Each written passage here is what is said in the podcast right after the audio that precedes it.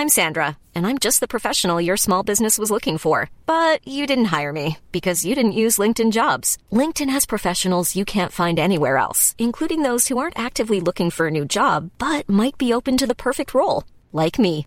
In a given month, over 70% of LinkedIn users don't visit other leading job sites. So if you're not looking on LinkedIn, you'll miss out on great candidates like Sandra. Start hiring professionals like a professional. Post your free job on linkedin.com/people today. It's that time of the year. Your vacation is coming up. You can already hear the beach waves, feel the warm breeze, relax, and think about work. You really, really want it all to work out while you're away. Monday.com gives you and the team that peace of mind. When all work is on one platform and everyone's in sync, things just flow wherever you are. Tap the banner to go to Monday.com.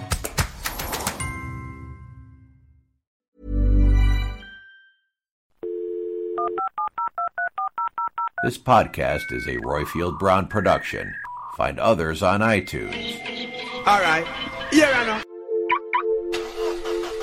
This is a Manhattan-bound B Express train. The next stop is Grand Street. Mind the gap.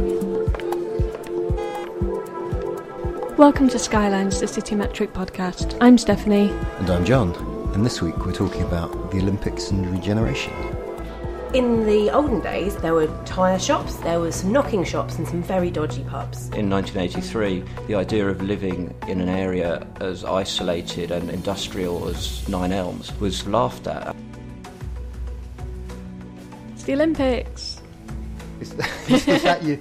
Is that you starting? Is that That's of- me starting. Yeah, we were having some debate about how we are going to start this. I was thinking of reading out those Onion headlines that say things like, you know, opening ceremony lasts for six days in desperate attempt to. Del- anyway, um, We could have gone with Ready, Set, Go, Starting Gun. yeah, maybe we- maybe we should have gone with. It's got a bit meta now. Maybe we should. Welcome to our lukewarm Olympics podcast. I mean, we do have a fundamental, pretty structural problem here, which is that I really don't do sport. I mean, this is not a surprise to anyone who's seen a picture of me, but I really, I just, I don't get it. I'm missing the bit of the, the brain that means you can. I, it's, you know those magic eye diagrams where, like, you know, there's always some people who just couldn't do it. And I'm like that with sport. I just stare at it and I just don't see what everyone else sees. Did you enjoy the 2012 Olympics in London, though? Uh, yeah, I mean, kind of. I think what was really interesting about that is the way that until we got there, everyone thought it was going to be a complete disaster. I mean, that was almost the official line. Is like the government was putting out these leaflets saying, "Oh, don't just get out of London while you still can." Um, and like we got a leaflet through the door from Transport for London telling us to avoid King's Cross for the duration of the Olympics, which was difficult because it came through the door of our flat in King's Cross. But the minute it started, suddenly everyone was in a really good mood for three weeks. Uh, it's, it's so, so uncharacteristic for London that just suddenly everyone was really happy and really pleased with it all. So I kind of like that aspect of it. How You're, did- giv you're giving me a look like you don't, you like you disagree with this. Well, no, because I, w- I wasn't in London for the 2012 Olympics. I was I'd moved to London, but I was away in Switzerland, and basically what happened is every few weeks a Swiss person would come up to me and go, "I was just in the city you live in. It was great," and I go, "Okay, thank you. I, I don't know. I'm here." Did But- you did you feel like you missed out on something? Uh, yeah, I think so. I think so. Well, because Londoners keep telling me stories like this, but the re- the reason I'm giving you that look is that I don't know how you would cope with three weeks of everyone being cheerful. I, I, I, I found that easier to cope with than the than the, the sports stuff, and also it was like okay, one of the reasons I was always quite enthusiastic about the Olympics is that it happened in an area of East London, Stratford, which um, is not.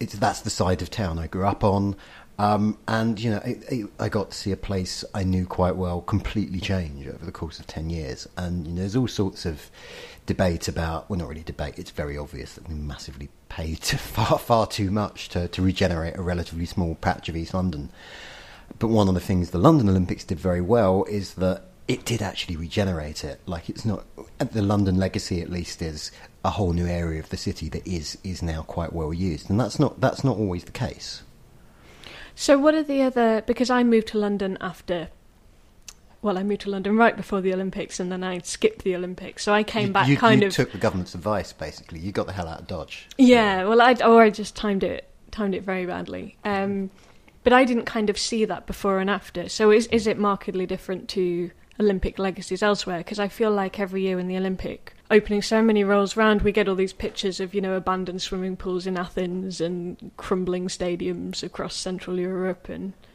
Yeah, I mean, I mean, London's sort of in the, the, the, upper half of the pack. I think it's not it's not one of the ones that everyone's pointing to and going, "Wow, this is this is an amazing legacy." But it's it's definitely not a disaster. It went quite well, even if it was probably overpriced.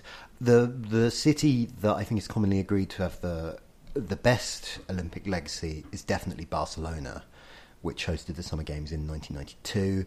And what the city got right was it basically used it as a lever to fund all these big infrastructure projects it wanted to anyway. So Barcelona, despite being the largest city on the Mediterranean coast, sort of ignored the fact that it had a coastline for, for you know decades or centuries. So what what one of the things they did in the games, they completely renovated the old port area, which was just derelict warehouses, and they uh, replaced it with like you know a beach and a boardwalk and and and you know really take advantage of the fact that it is this amazing cultural city that also happens to have this amazing bit of coastline. They had to import sand and all that stuff. But but basically, what they got right was they used the Olympics as an excuse to do a bunch of stuff they wanted to do anyway. At the other end of the spectrum, we've got Athens, where I mean, I don't know what the hell the Athens government were thinking, but they basically spent all the money on building new Olympic facilities, like actual sporting facilities, miles and miles from anywhere. And oddly enough, once the games have passed on, there's not really you, know you don't have endless international Olympic festivals popping up every six months, so it's all just derelict. And those are the pictures we see come around every couple of years because it's always. I mean, you know, to be blunt about it, there's some quite easy traffic in like, oh hey, here's a picture of a dead bird corpse rotting in the Olympic swimming pool in Athens, and you know people love that stuff. I can I can see why the um, why the summer of cheerfulness might have come as a surprise to you, John. Um, so is it so is it mostly a case of clever use of geography then? Is that what you need to do if you want to ensure a good Olympic legacy for your city? I mean, I think that's definitely part of it. I mean, one of the reasons Barcelona worked so well is because it was this area right next to the, the, the downtown and the central business district that had just never been used properly because it was a bit industrial and a bit abandoned. So um, they, they put a motorway underground basically, so it, it was impossible to walk from uh, the bottom of the, the Ramblas to, to the coast. Um, but that was it meant there was this huge area of land that just sat there that they just never used before, so you could renovate it. And again, with London, it's the, the Stratford area is kind of surrounded by inner city, but it was this kind of industrial wasteland but next to a, a, station with like you know six or seven different railway lines going through it. So so geography is definitely a big factor, but I think actually it's planning as much as anything else. So is it a case of infrastructure? Because obviously Barcelona is a compact, walkable city. Stratford, you need those kind of railway lines. You know, it's it's also about can you just get people to where the Olympics are? I'm guessing. Uh, yeah, I think like the, the the point I'm reaching for is both Barcelona and London. The Olympics happened in an area that if there is a reason to go there, people will go there. Um, and where it feels like Athens went wrong is they just built a whole load of facilities miles out of anywhere. So if there isn't a sporting event going on, then why the hell are you ever going to go to this place? I think there's an argument that this is a very expensive way of doing regeneration, though. I mean, like, a lot of the Stratford stuff was going to happen anyway, and they just kind of accelerated it for the Olympics. So I think there's there's always a value for money question over whether this is really a sensible way of of funding your new uh, light rail extension or whatever it is. And that's an interesting question if you compare it to something like the City for Culture, because I know when we held the Olympics in London, it was very much if you're going to do it in, you know, in the UK, you have to do it in in London, nothing else is going to be acceptable to the international audience. I mean, that sounds slightly like it might be propaganda put about by you know people who live in London.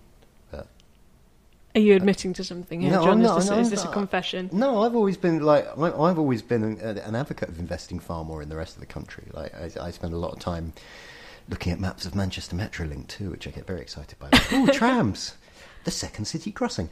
But, but But but I remember that kind of being a, an argument, whether or not that is something that was true. Maybe everyone would have loved to go to Hull for the first time ever.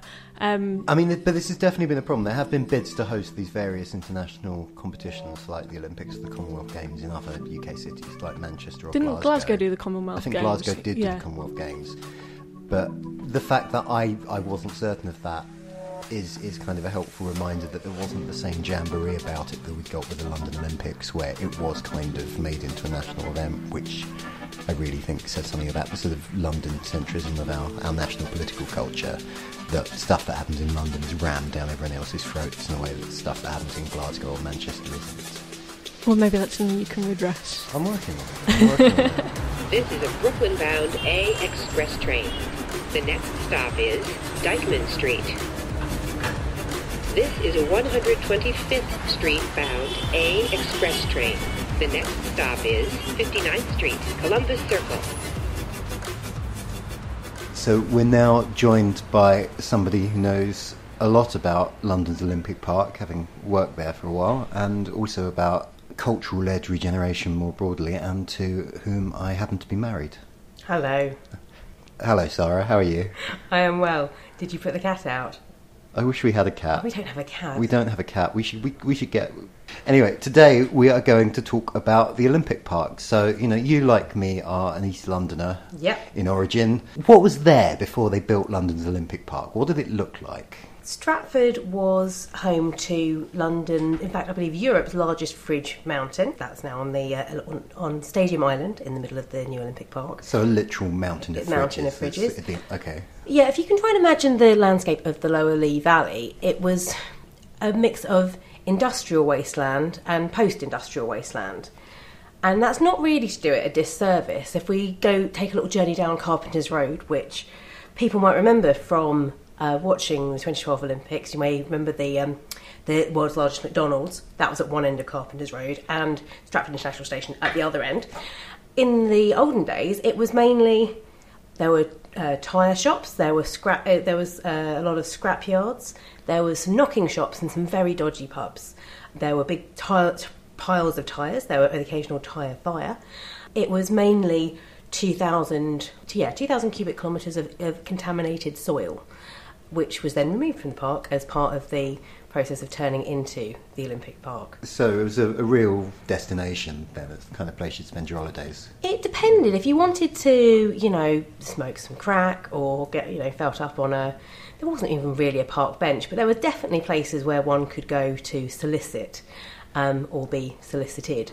Um, but yeah, that was the, the main purpose of Carpenter's Road. Stratford is on the line, the train line that used to get into town, and I always felt like it was just like this hole in the landscape. You didn't even sort of. It's not that you were aware of this blank space. It's just you never thought of what was there because it was so, so empty. Now there's actual stuff there. There is, and a lot of the reason there wasn't much stuff there was because of all the because of the railways. There was a lot of that land was uh, London Continental Railway land and Network Rail land. Freight yards, basically. Yeah.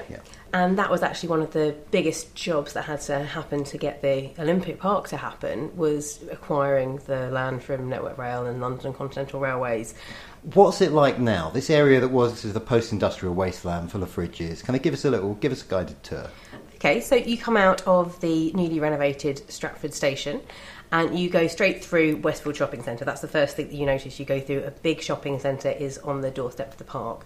You will then cut, having cut through the retail opportunity, enter through gift shop. you will uh, cross over large open space that you will also where you will see cranes. You will see a lot of work happening as major structures are being built. They're building an international quarter, which is going to be like Canary Wharf, same similar kind of size that you have to traverse to get to the park. You then will notice the beautiful sweeping structure that is Zaha Hadid's um, London Aquatic Centre, um, minus the wings. You saw uh, wings on it that looked like it was going to take off during the games. Looked like a big stingray.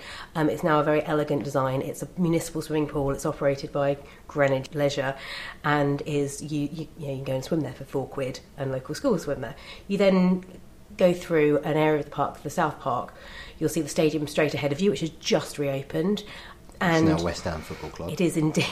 And you, at that point, you're in a very landscaped bit of park, which is what lots of cities go for. I think something that you guys have covered previously that what every city really wants is a high line.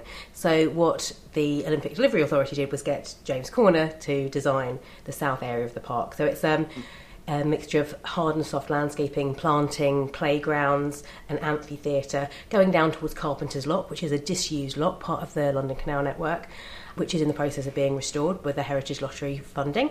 You then sweep through onto a large area of basically tarmac and urban orchard, which is Mandeville Place, which is the Paralympic legacy area, which is mainly where people are going to queue to get into West Ham Stadium as it now is. Um, and then you go up and through to the north of the park, which at the moment is rolling fields, landscape, uh, bat boxes, beehives, wetlands, protected areas, and that's where a lot of housing is going to be built, you'll be pleased to know. One of the big commitments that the Development Corporation that now runs the park is, Ed, is that the, the commitment is to uh, is to not just build giant blocks of flats, which you will see just sort of over the bridge in the former Athletes Village, which is all now posh flats, but building townhouses, things that are more in in keeping with a London way of living. One of the things I find really interesting about the, the park, it does feel kind of like a real place. I mean, it's very it's very new. It's like it's still a bit manufactured, inevitably, but like you go there, there's like there's there's there's people from the local community use it. There's street life. There's restaurants. It does kind of feel like it's sort of worked as a, a uh, creating a new bit of London. People who are familiar with the landscape of the area, it is essentially an island. You're cut off from a lot of the world because of the railway lines, because of the river, because of the canals, and because of um, and because of the A12.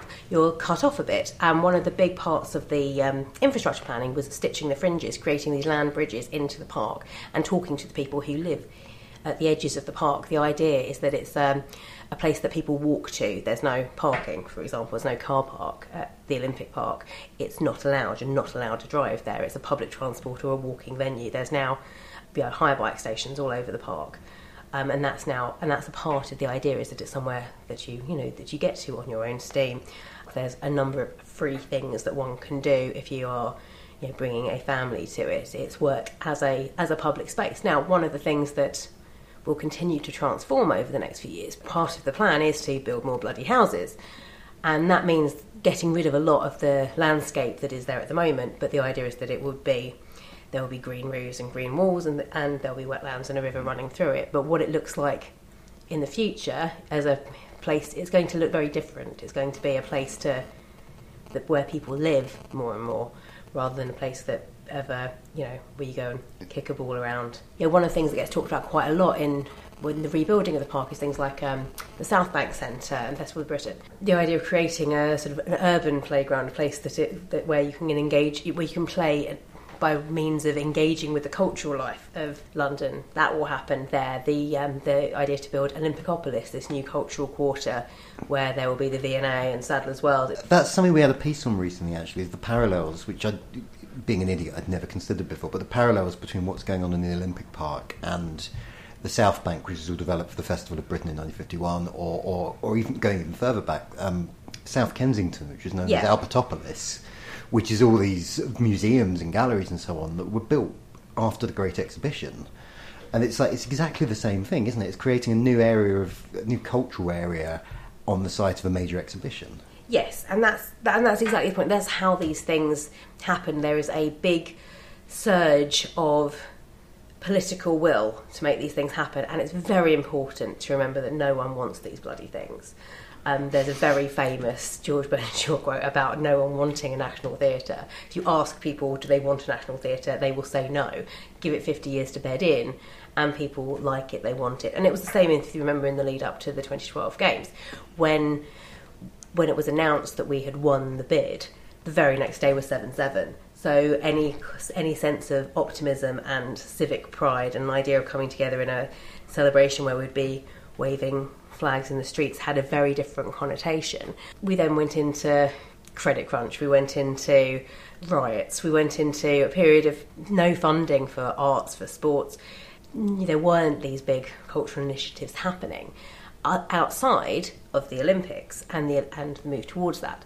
And part of the the plan for the Olympic Games was also the Cultural Olympiad running alongside it, which meant that there was this sort of this beacon of something that was going to be happening. It was a place where there would be jobs and funding and new things in a way that wasn't really happening elsewhere. Um, so it meant that East London was the place to be. And now that seems like a really bizarre thing to say because, of course, East London's the hip happening place to be. But part of that was actually the all the regeneration work, all the effort that went into creating the transport links, the infrastructure, the shops, the studio spaces for artists. All of that was part of that vision for 2012.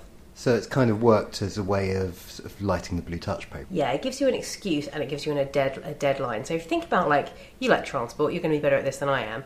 The the things that got completed for the game. So we've got there was St Pancras, there was Stratford International, and the Javelin line. You've got the East London, North London line, so London Overground. That all got completed for the games. So is is the point here that like often these are the big cultural events are kind of used by governments as an excuse to do stuff that it's quite difficult to justify otherwise, even though it should obviously happen. Yeah, it's things that would be nice to have, and the sheer pressure of the Olympic Games by in terms of the security concerns, the number of people coming from across the world, the sheer amount of people who watch it on television. That's a hell of a deadline. Set. Oh, they're away, and Gatlin got away brilliantly, and. Uh...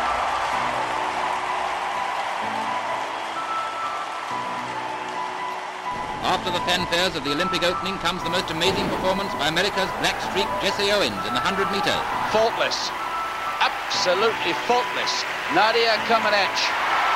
And 10 has gone on the board.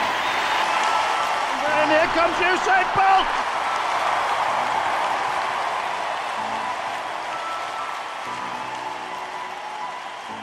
Okay, that makes sense. So to make politicians actually going to move on, you have to have the prospect of global embarrassment.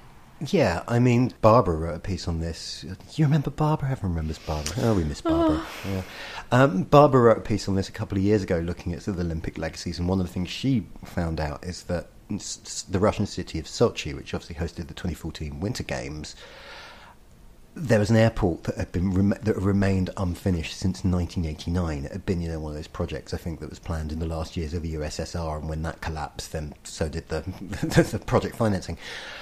And they finally finished it for the games because, like, suddenly you've got the world's of media coming over, and like you have to do it. So I think it is often used kind of quite consciously to kind of force people over these lines. There is an interesting thing in, in that piece Barbara wrote there where she says you know, sometimes you have to balance out. Are you going to have the wow factor or are you going to have forward planning? And I know she says the, the 1984 LA Olympics, they kept it quite low key, but that made it easier to turn it into something long term afterwards. Um, so maybe that's another aspect of it. You you can only do one of those things brilliantly. Yeah, I think the, the the difficulty is a lot of the sort of the stuff of the biggest wow factor and that looks amazing in the opening ceremony or whatever isn't going to be much use to you, you know, five weeks later, let alone 50 years later. So, like, um, the, the Bird's Nest Stadium in Beijing is being uh, changed into like posh flats and shopping centre and so on. It's like they're still going to do events there, but you just never need a stadium that big ever again. Like the Olympics, by definition, is probably the biggest thing that stadium is ever going to do. So, so yeah, it is. I think sometimes quite difficult to kind of match the sort of long-term benefits with everything you need to make happen during the 16 days of the games themselves. So your conclusion is Olympics inefficient, but not as inefficient as doing nothing. I mean, no, because we've kind of what we haven't really talked about at all is the the fact that the International Olympic Committee is kind of a little bit dodgy. we've kind of managed to to steer clear of that entire problem, um, and like so, I think there is because like particularly as because it's so difficult to justify all this spending in a lot of developed world cities increasingly the cities that want to host these these major sporting events do tend to be in places where the rule of law is perhaps not quite as great. And so i think you know doing major construction projects in in countries where there's issues around corruption anyway often isn't going to end well Oh, John, you wait until I make you talk about football. You're going to love FIFA. If you like global sporting corruption, you, you're going to love those guys. Actually, I was in Doha in November a couple of years ago, and it was 30 degree heat. I was thinking, these guys are literally going to die. People are going to die during this World Cup. So that's that's something to look forward to. Hey there, it's Michelle Norris. I'm host of a podcast called Your Mama's Kitchen. When I travel, I'm usually looking for a way to find a taste of home when I'm not at home. And one of the things I love to do when I am at home is entertain. And Airbnb allows me to do that. When I was in California recently, I rented a house that had a great kitchen. And when we were sitting around the table, we're all thinking, we're in someone else's house. Someone could be in all of our homes as well. If you have a home, but you're not always at home, you have an Airbnb. Your home might be worth more than you think. Find out how much at airbnb.com/slash host.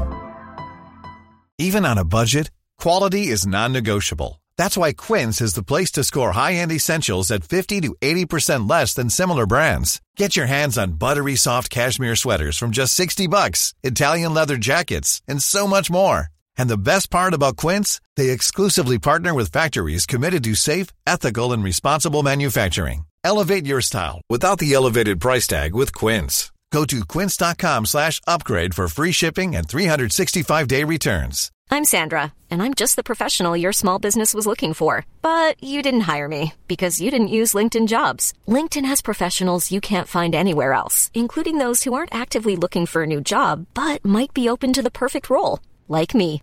In a given month, over 70% of LinkedIn users don't visit other leading job sites. So if you're not looking on LinkedIn, you'll miss out on great candidates like Sandra. Start hiring professionals like a professional. Post your free job on linkedin.com/people slash people today. Okay, on that cheerful note, moving on. So, if the Olympics are really useful as a deadline, if nothing else, then what happens if you're trying to do a regeneration scheme without a deadline? Let's have a look at Battersea Power Station. This is Euston.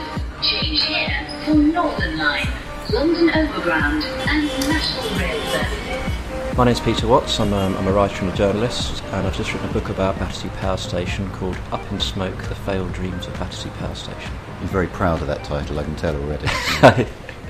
took a while. It came right at the very end. well, at least it came, I suppose.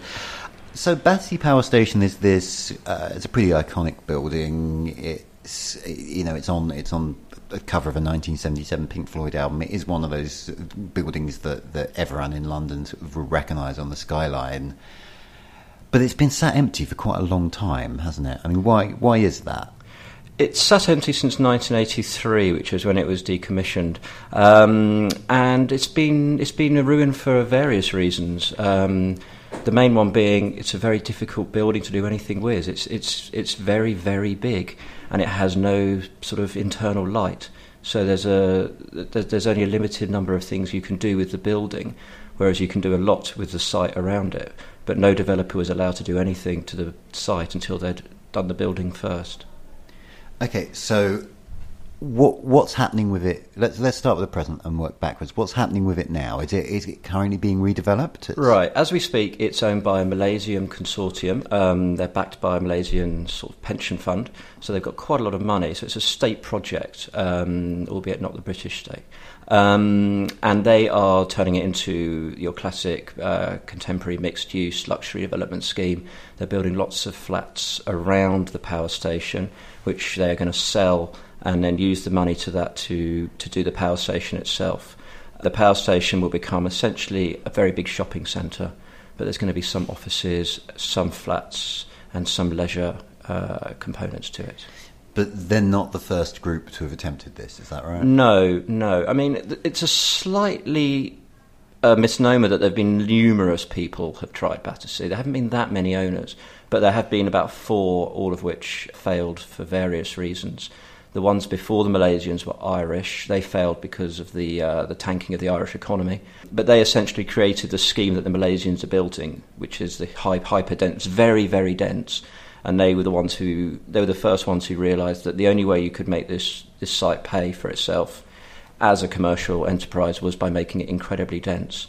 Before then, it was owned for about 15 years by a Hong Kong developer who came up with numerous ideas uh, like he wanted to turn it into a circus, he wanted to turn it into cinemas, he wanted to turn it into something that would have been a bit more public facing.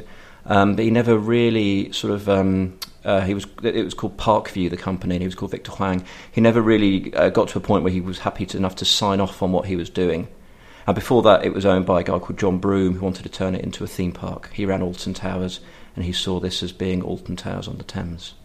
It's sort of interesting the way the further back you go, the sort of more left field the ideas were. It kind of, I think, it speaks to the fact that you know now we do just have this sort of shortage of land and housing and so on. So like any big brownfield site that comes up, the first thing anyone thinks is, oh, we can put some flats and offices there. Yeah, totally. I mean, you, you could you can map the sort of uh, preoccupations of, of sort of urban developments um, against it. I mean, in, in 1983, the idea of living centrally in an area as isolated and industrial as, as Nine Elms was kind of laughed at. And, and one of the very first ideas, they had a competition to decide what to do with this building. Because it was listed, they had to do something. They had a competition, and um, one of the ideas was to turn it into a luxury, uh, a luxury development with helipads and marinas and build all this nice housing. And that was rejected out of hand as being completely inconsistent with what was needed in London at that point. Because what was needed was jobs. This was the 80s when unemployment was high. And the idea was that a theme park or something like that would bring a touch of kind of pizzazz to London, but also a lot of jobs.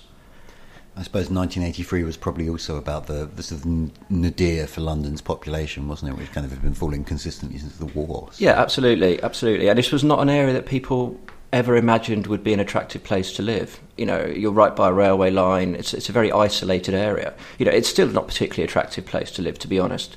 But um, such as the uh, the pressures um, on housing that it's that, it's, that that's what it's going to become.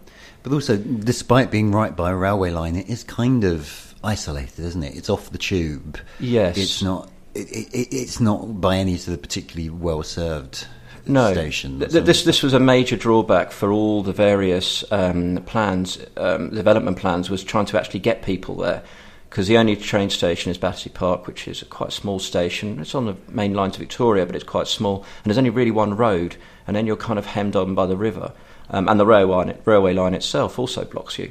Every single developer has tried to solve that problem, and they've come up with various solutions. They've come up with bridges, and they've come up with putting in new stations.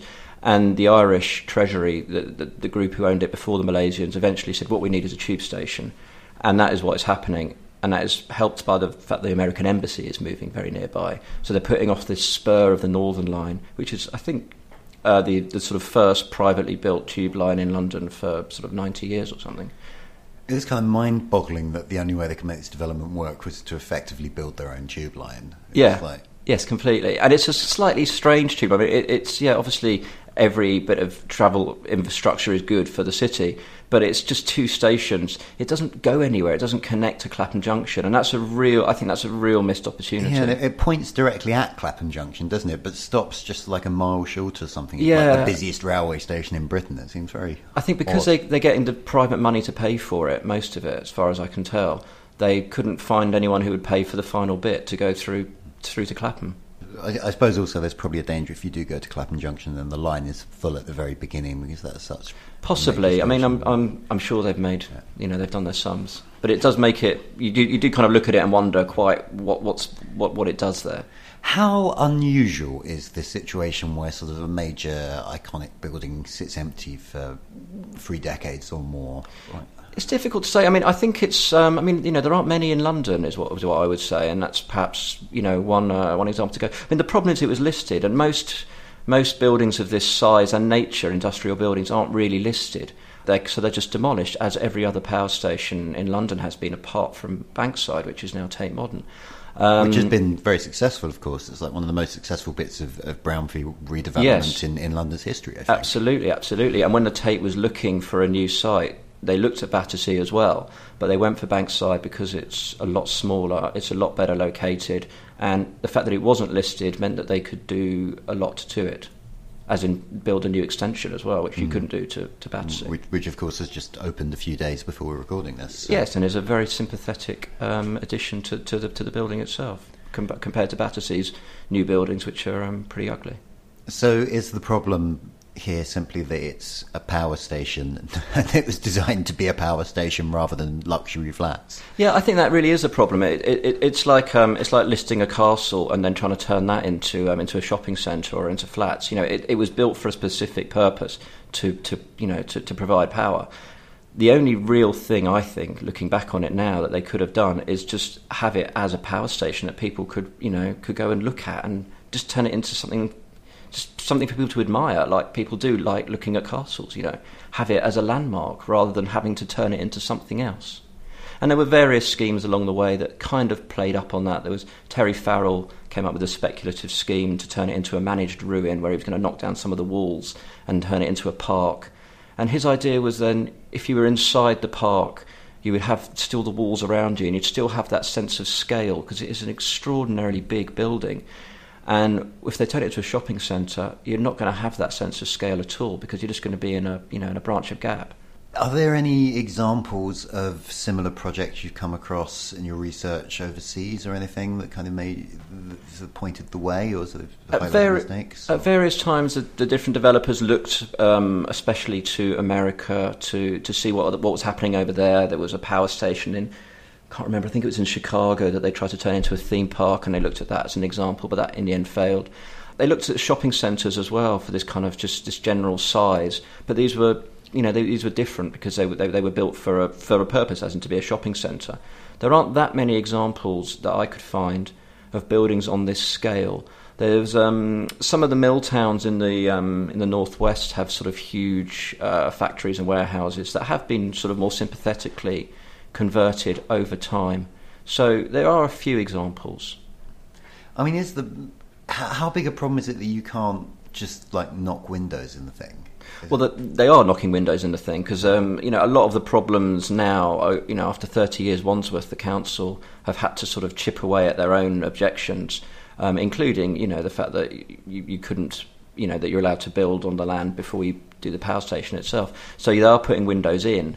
Um, which is, you know, compromising the, you know, the, the, the, point of listing it in the first place. You know, they're, they're, replacing the chimneys, which is a sort of quite a major thing at the moment. It's only got one chimney. Um, and there's a question about whether you, re- even if you rebuild these chimneys as, as in exactly the same way as they were originally, is it still the same thing? They're putting grass on the roof to make it sort of prettier and nicer. These are all things that sort of compromise its its integrity. But is the development going to come off this time? Do you think? Well, it's a it's a good question it's a, such a long term scheme that there's going to be a lot of sort of ups and downs in the property cycles, and you have to hope they're going to ride them out. I mean, there's a real danger that if there are problems, the amount of property they're building, not just there but in Nine Elms in general, it's going to have an effect on, on, on prices at various times in the cycle. And you have to hope that the cash reserves in Malaysia and the will are are strong enough because I think if this one doesn't happen, there's a real real danger that they'll just give up on the power station completely. Well, I suppose if if an organisation that has quite as much cash as as the Malaysian government can't pull it off, then it's not kind of clear who can, is it? I mean, I think, who else is there really? I think exactly that. I think exactly that. I mean, you, you could say that maybe what they should have done a long time ago is actually let it become a you know a national uh, a national lottery problem, you know, an English heritage problem, rather than turning it into a you know a, a problem for private developers, which who have different diff- diff- different challenges to me and different different desires. Peter Watts, thank you. Thank you very much.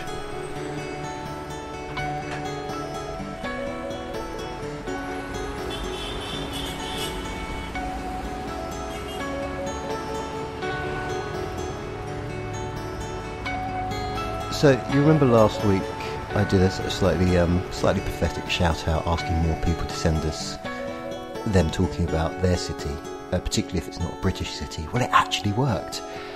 We've got someone talking about Singapore, which, as you'll know, is, is, is definitely not a British city. The only slight drawback is the guy doing it does have a British accent, but you know.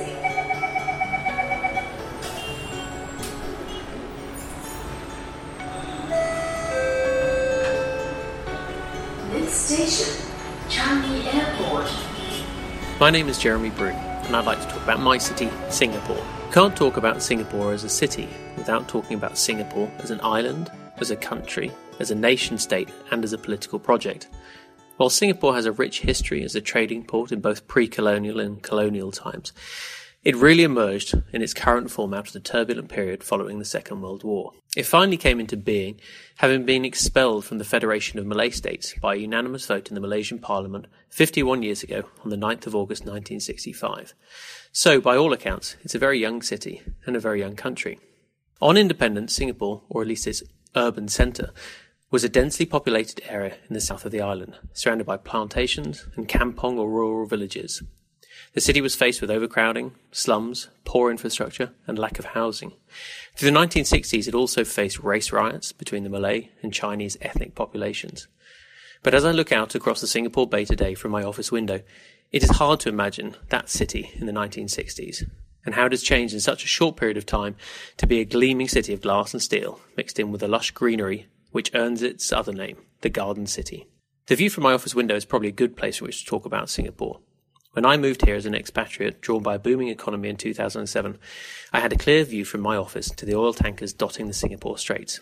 Barely nine years later, I now have to peer between at least a dozen high rise residential and commercial skyscrapers to see the ships moored off the docks. There's an iconic triple tower building called the Marina Bay Sands, which houses one of the country's mega casinos, opened in the last few years. The port and its hundreds of dipping cranes are now no longer visible, not because of the obscured view, but as one of the world's biggest ports has moved up the coast a few kilometres, further away from the city centre. I can look down on a metro station opened last year, one of 20 such stations on an underground rail line, which was no more than a line on a piece of paper in a planning office when I arrived in the country. Giant climate controlled eco domes of the Gardens by the Bay, designed by Wilkinson Eyre as a tourist attraction and focus for appreciation of the environment within the city, were just a hole in the ground. And all of this on land which has been reclaimed over the last 30 or 40 years. The remarkable thing about so much change is the way that it has been centrally and successfully managed. And this is the same story of the country's history. If a map tells so much about a city, I would point to the four maps which accompany the Singapore concept plans. The first concept plan was put together in 1971, a joint effort between the Urban Renewal Department, the Planning Department, Housing Development Board, and Public Works Department. There have been three more since then 1991, 2001, and 2011. And each chart sets out a plan which guides the strategic land use and transportation plans for the next 40 or 50 years. Where so much urban development is part history, part happenstance, part planning, and part accident, these four maps show a country and a city planned out meticulously and delivered and realized as part of integrated plans on education, economy, society. It is these which have resulted in the shift of the Singapore economy over the last 50 years through various economies from manufacturing, engineering, and now incorporate tourism, hence the casinos, theme parks, tourist attractions, and the Formula One race, which have come online in the time I've been here. Singapore is often criticised for a political structure which has delivered the same party to power since its independence in 1965. And in the latest election, in 2015, with 83 out of 89 seats. But it is the stability of the government which has allowed Singapore to take a long term view of its development. What the next 50 years will deliver is unknown. When Lee Kuan Yew, the father and architect of the country and prime minister for the first 25 years, passed away last year, there was a realization that it was an end of an era. With accelerating growth in the wealth gap, concerns amongst the population regarding immigration, affordable housing, and so on, it is certainly going to be a turbulent next few years. How the city state navigates that future and can adapt to it will remain to be seen.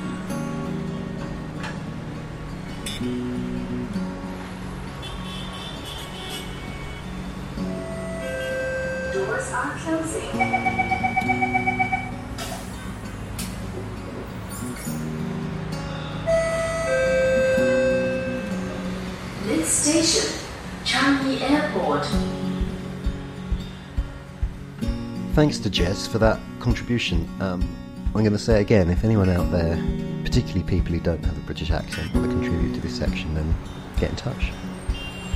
So, in the open spirit of the Olympics, we decided to do another shout out on Twitter and ask for your best Olympic stories, and specifically what sports in the Olympics do you think should not be Olympic sports? And conversely, what would you add if you could add a sport?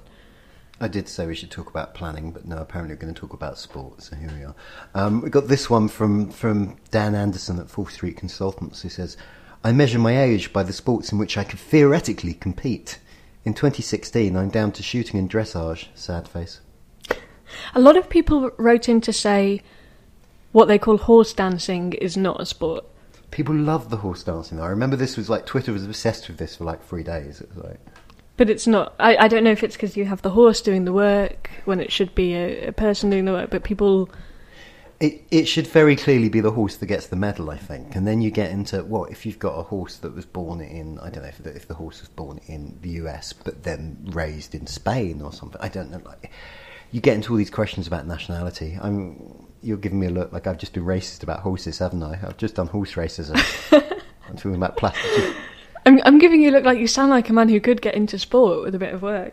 Um, I'm always really interested in the nerdy aspects of anything, though. Like I used to get like you, Jonn. Yeah, I know, it's shocking, isn't it? Rob Fuller wants to introduce the darts to the Olympics. Now, I have mixed thoughts on this because I do not care about darts in any way, shape, or form. Um, I don't trust anything done by men in short sleeved work shirts, particularly not throwing things. But he then mentioned you could have kind of six pints before you started it. And, And- drunk Olympics, I want to get behind. So, I mean, where does drunk Olympics fit with the whole doping debate? Like, I mean, is it is is, is lager a performance enhancing drug? no, I think you should get more points if you do it after a few lagers.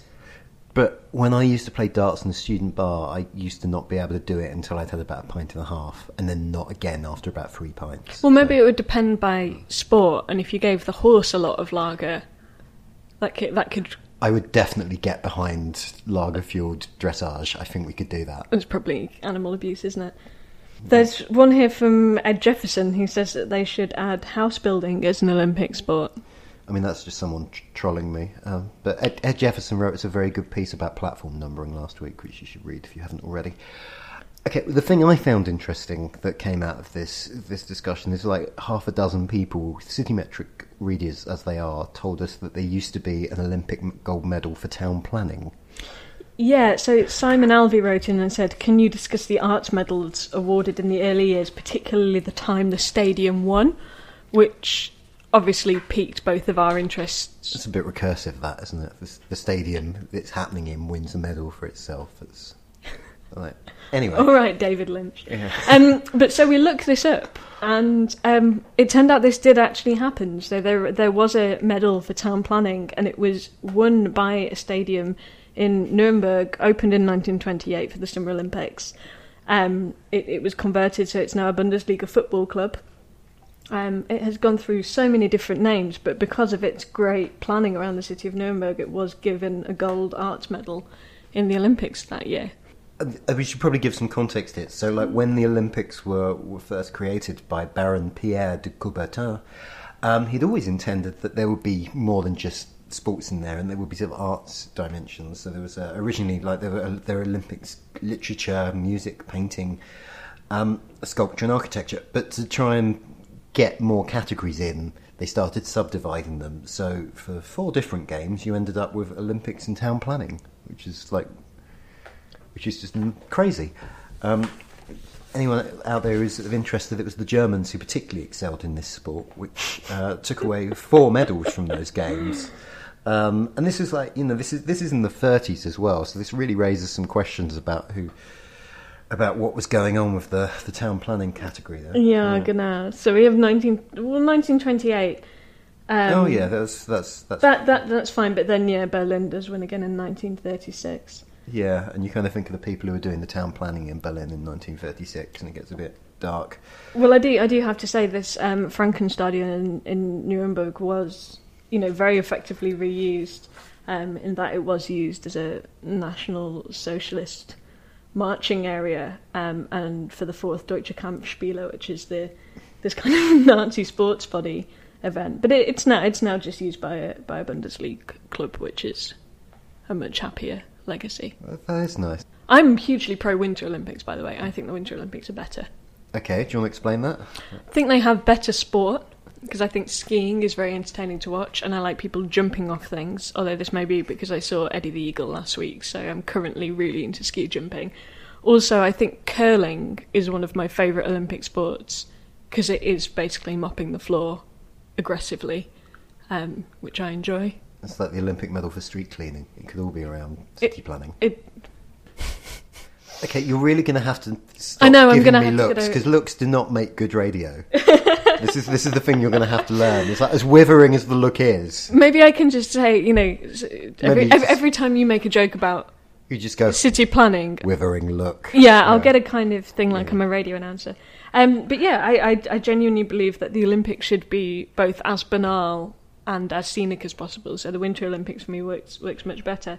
We did get a great tweet coming in from Sasha Fernando. I love Sasha. What's Sasha got to say? So he says the Olympics should be more objective. So we should have heaviest runner, longest javelin, most dives, loudest dressage. So he, There were a couple of people who sort of popped up to say that like they didn't believe in any Olympic sport where there's a ju- where there's like a, a jury of judges. yeah, so gymnastics Yeah. isn't allowed to count because it's not it's not objective. Like long jump, like you can tell who's jumped the longest, but like you know how good was the horse dancing? You know, like yeah, Yeah, I'm, I'm. I mean, I have some sympathy for that, but obviously, because you know, I'm from a northern household, I do think Torvill and Dean to Bolero is the best Olympic moment that has ever existed. So, I will. Well, moving swiftly on from that. uh, okay, just to wrap up, one of the things I I do genuinely quite like the Olympics for all the sort of wasted money, for all the dodginess, for all the fact it is like just this hotbed of, of yeah, it's a complete mess, isn't it? Um, but one of the things I really like about it is that it is a global event, and it's one of the, sort of few times where you know the whole world comes together around something, and that is kind of awesome. But it's a way of doing that without having to spend billions of, of dollars, like redoing some roads in forlorn bits of cities somewhere in the world every few. Like, are, is it worth trying to find another way of doing this? Do you think? Are there kind of alternative models that people have proposed? Well, I'm glad you asked. Yeah, so so there are people out there who suggest that either we should just commit to doing it in, in the same city every year, which like you do. I'm not. I'm not happy with that at all. No, no, you, you're doing another one of your looks. Um, but I mean, like the, the city that gets mentioned a lot is obviously Athens because that's um, it, it was Athens that had both the original sort of games in the fifth century BC and then No, I'm not okay with this. First of all, Athens have already shown their inability to run up to it, Olympics. They're completely out. Yeah, no, that's ludicrous. okay. Do you, you have other objections? Yeah. Yeah, well, I, I quite like the idea that you move around different cities and you get the. I realise I'm sounding like the Carl Pilkington of the Olympics here, but I like the idea that you go and kind of. You are forced to encounter a different city every four years. That you have this global spotlight on, on somewhere else and you're able to put across something of the national culture. And that to me is quite exciting. Impractical, but Yeah. fun. No, I, I, I take your point. Okay, the other options that get discussed are you could break it up and do, maybe rotate it around four or five cities. So you could just pick four or five cultures you want to display. So they'll get like a go every 20 years, like maybe one on each continent. One on each continent. Okay. I mean, it's better. Or, or the other one is you do a kind of um, disaggregated Olympics where so you do like the big opening ceremony is in and like maybe the athletics are in like a particular city every four years, but other sports can happen in the same city every year. So like maybe Olympic tennis would be at Wimbledon every four years. I don't know, but wouldn't that create a problem for audiences travelling to it? Because you have people who do kind of go, I'm going to go for the whole. I think you're not a sports fan, Jonn. I can see you're, you're already kind of going, you, you have no I'm empathy thinking, like, with the person who, to, yeah. like- I mean, like, and, and then like go and watch like all the sport. I mean, it's not it's bad enough that you want to watch sport, but like you want to go and watch all the sport. It's like, but I wonder if people who are into the Olympics kind of go, you know, I want to go and watch the whole season of it and all the different stuff. And Yeah, but that's a, that's a very small number of that's the glo- that's a tiny share of the global one percent there, isn't it? It's like the the vast majority of the people who engage with the Olympics, which is you know billions of people probably, are watching it as a global media event. And you know, in this age of twenty-four hour broadcasting, does it really matter where the sport is being beamed into your house from, as long as it's kind of all happening? Yeah, it, it, is interesting, and I guess then you can. That would solve my quibble with um, the geog- geographical aspect getting boring. If you go, you could have a hundred cities in every Olympics. More cities. More cities is always a good idea. I think that's the lesson here. Okay, well, if um, they can restructure it in time for the next one, and this podcast is still running, we can. Um, Yeah, if anyone wants to uh, sponsor us to do a live outside broadcast from everywhere. everywhere, then uh, get in touch.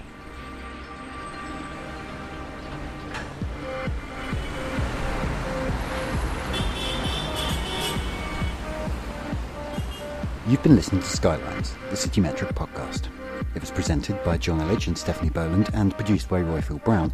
You can contact all three of us on Twitter where there's a pretty good chance we'll talk back. Our theme music was Waves by CORTR. You also heard We Are One by Vixento.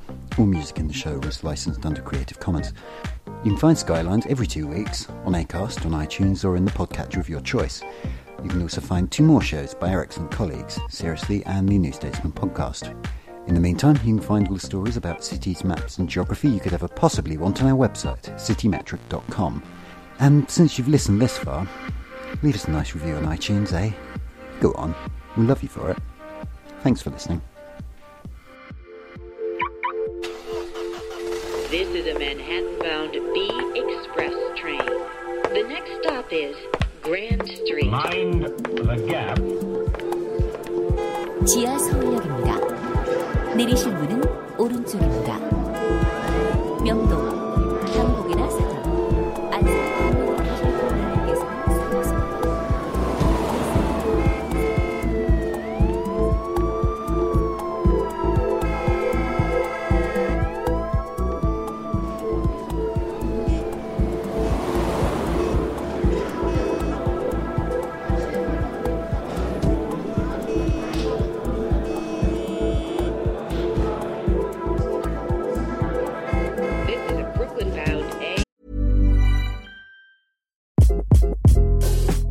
This is Craig Robinson from Ways to Win, and support for this podcast comes from Invesco QQQ. The future isn't scary, not realizing its potential, however, could be. Just like on the recruiting trail, I've seen potential come in many forms as a coach. Learn more at Invesco.com slash QQQ. Let's rethink possibility. Invesco Distributors, Inc.